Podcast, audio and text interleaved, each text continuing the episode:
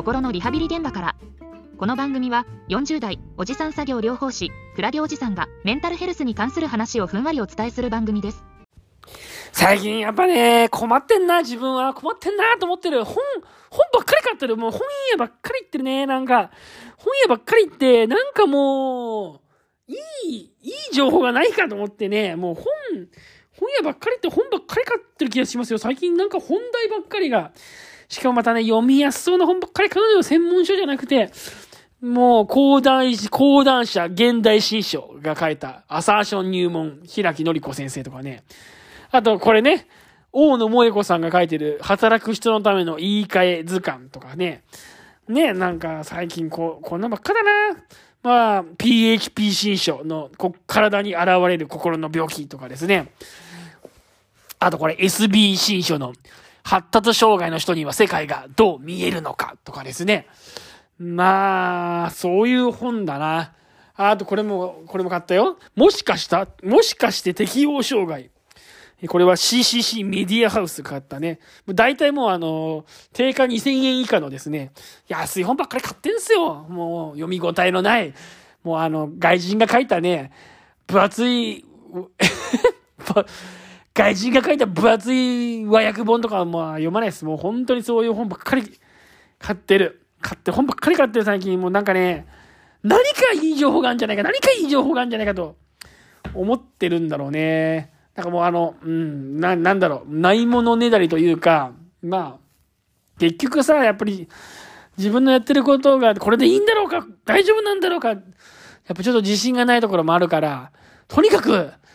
知識つけなきゃみたいな気持ちがちょっとやっぱあるんだろうね。なんもなんか最近本屋ばっかり行ってて、いや、本屋ばっかり行ってんの、別にこれね、勉強してますよっていう、その、そういうことを自慢したいんじゃないの勉強してますよって言ってんじゃなくて、なん、なんて言えばいいんだろう、不、不安なんですっていう感じかな。とにかくなんか、いろいろ本を読めば、どこかに、こう、使えることが書いてあって、どこかに、こう、仕事のヒントがあって、なんかうまくいくんじゃないかなっていう、どっちかっていうとこう不安感からいろんな情報を集めてる感じで、うーん、いい感じじゃないんだよね。あんまり。やっぱり、なんかね、こう、いろんな人がいてさ、患者さんに。いや、それでやっぱ自分のこう軸がぶれるんだよね。こう何を良しとするか、何を良しとしないか、何は注意するべきなのか、何は黙認するべきなのかとから、本当にね、本当にそういうのが分かんなくなってきちゃって、こう、もうで、自分の軸がぶれれば患者さんにもそれが伝わるし、患者さんにもそれが伝わればさ、まあ、いろいろ上げ足を取られたりする可能性もあるじゃない。ま、幸いね、一番そういう上げ足を取りそうな、その、境界性人格障害っていうのがあるんだけど、そういう患者さんは今、私は見ていないので、まその場その場でふわふわっとしててもね、この時はこう考えたんだよねなんていうふうに言ってても、まあ大丈夫なのかななんていうふうに思って、のんびりはしてんだけど、でもやっぱり、なんか自分の中で、うーん、ちょっとブレてるんだよな。ブレてる。ブレ、ブレまくってる。ブレまくってるというか。それでね、とにかくいろんな情報が欲しいと思って、いろんなことを勉強しなきゃと思って、今日もさ、本当に仕事終わった後忙しいのに本屋に行ったりとか、ブックオフに行ったりとかしちゃってさ、なんか、なんかなぁと自分でこんな、いろいろ本ばっかり買っちゃってもなーって、これでいいのかなーなんていうふうにね、まあ結構思ってますね。ま、本読めばね、でもまああの、ポッドキャストのネタにはなるから、ポッドキャストのネタにはなるからね、まあいいんだけど、なんか自分自身が本当にやらなきゃいけないことから回避してんじゃないかっていう、うん、回避してんじゃないかなって気もちょっとしたりとかして、よく思うんですよ、あの、本当に必要なことは別に本屋に行って買わなくても実はすでに自分の手元にあるみたいな、そういう考え方が僕は結構あって、こんなね、合わせていろいろ本買わなくたってね、実はね、もうすでにもう自分の持ってる、ちょっとしたもの うまく言えないんだけど、の中にあるんじゃないのかななんて、なんとかなる、なんとかなんじゃないのかななんてことはね、本当はちょっと思ってるんですよ。なんだけど、うん、やっぱりね、仕事で困るたびにですね、いろいろ本を買ってきちゃいますね。最近はね、やっぱり仕事で困ってる、困ってるんですよ。なんか患者さんが結構増えてきてはいるんだけど、定着しない人も結構多いし、定着してやっぱ来る人は、なんかちょっと不満を抱えてるような気が、気がなんとなくするんです。やっぱり人が多いから、自分がちゃんとケアをしきれてないんじゃないかな、みたいな、こう不安に駆られちゃって、不安に駆られちゃってね、不安に駆られちゃってね、不安に駆られちゃってますよ。ああ、いいのかな、こんな放送で。なんかさ、ただ私が不安に駆られてますよ、みたいな。そんな放送が、ポッドキャストとして成り立つんだろうか。実際、これ。ポッドキャストはナレッジ系を求めてるらしいですからね。ナレッジ系を。知識を。知識が知りたくて、本当はだってメンタルヘルスに関する、これ放送だからメンタルヘルスに関するいい情報が得たくてみんな聞いてんじゃないの？メンタルヘルスの現場で働いてるおじさんがなんかいろいろ悩んで本買ってますよみたいな。そんな話は別にそんな話は別に何のナレッジにもならないんじゃないんですか？どうですか？うん、やっぱさ、なんかでも、な、やっぱ精神科ってさ、そういうところなん、なんて言うのかな。やっぱりいろいろ治療のさ、枠組みとかさ、何がいいとか何が悪いとか、やっぱり心を扱うものってさ、言い訳ですけど、やっぱなんかあれだよね。こう曖昧なところがあるからさ、なんか何を良しとして何を良しとしないのかっていうところがなんかすっごいこう、わかんなくなるときはわかんなくなるんだよななんかそんなこと思って最近本をいっぱい買って、とにかく読んでですね、患者さんにこう、自信を持っていろんなことが伝えられるようになりたいもんだなーって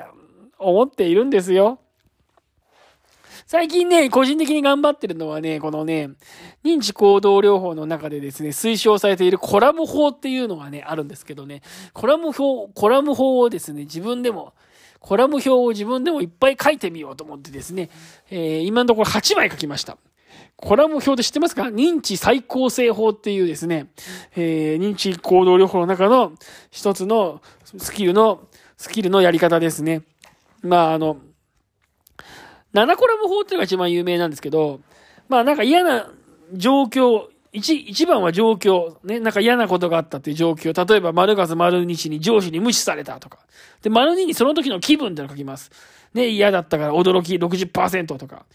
落ち込んだのが70%とか書きます。で、3番でですね、自動思考って言ってですね、あのー、その時に頭の中に思い浮かんだ考えを書くんですね。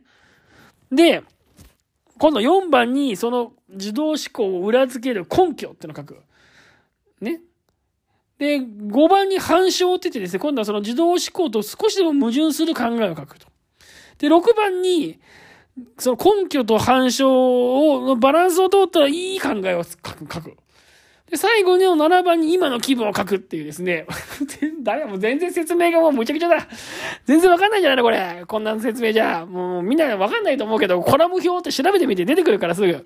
まあそういうのあんのよ。こう、なんか嫌なことがあった時に、その7つの観点で、自分の考えを、いろいろいろんな観点から考えてみて、まあ、柔軟な、柔軟な思考にしてですね、ちょっとでも気分が良くなればいいねっていう、そういう、まあ、スキルがあるのね。で、この、この目標をですね、最近僕ね、もうまあ、1日1枚書いてますよ。1日1枚書いてね、もう今8枚書いた。これね、ちょっとね、いっぱい書いてみようと思って、自分自身が。自分自身がこれをコラム表をいっぱい書いて、嫌なことがあるたびにいっぱい書いてですね、ちょっと自分の中でこのコラム表っていうのをですね、こう消化してマスターしてですね、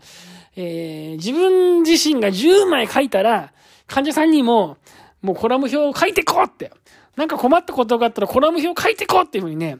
進めていこうかなっていうふうにね、今ちょっと目論んでるんですよね。なんか、どうもね、コラム表ってのが、この、やっぱり、うつの人とかね、リワークに通う人にはまず進めるのにすごいいいみたいだね。まあ、認知行動療法って、いろんなスキルがあるけど、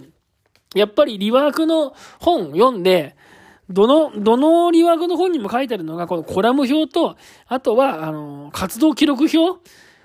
活動記録表っていうのは、生活活動記録表っていうのがあって、この、朝起きてから夜寝るまで何してたかっていうのを書き込むっていう、そういう表があるんですけど、まあ、そのことと、あと、コラム表に関しては、リワークの本はね、どの本にも書いてあるんですよ。そういうのをやった方がいいって。だから、コラム表これリワークやる上でマストだなっていうようなことを最近思って、で、マストな割にはちょっと自分自身がいまいちコラム表がですね、これ浸透してないなと思ったんで、最近はね、もう毎日ね、自分の日記にね、コラム表を書くようになってね、もう毎日嫌なこと見つけて、毎日コラム表書いてますよ、最近。だからね、これちょっと自分でコラム表をね、いっぱい書いて、まず10枚書いてですね、これマスターしたらね、またちょっとね、それについて語っていこうかな、なんていうふうにね、思ってます。あもう今日は何の話してるかだんだんわかんなくなってきたから、今日はこの辺でおしまいにしようと思います。はい、それでは今日もありがとうございました。終わりです。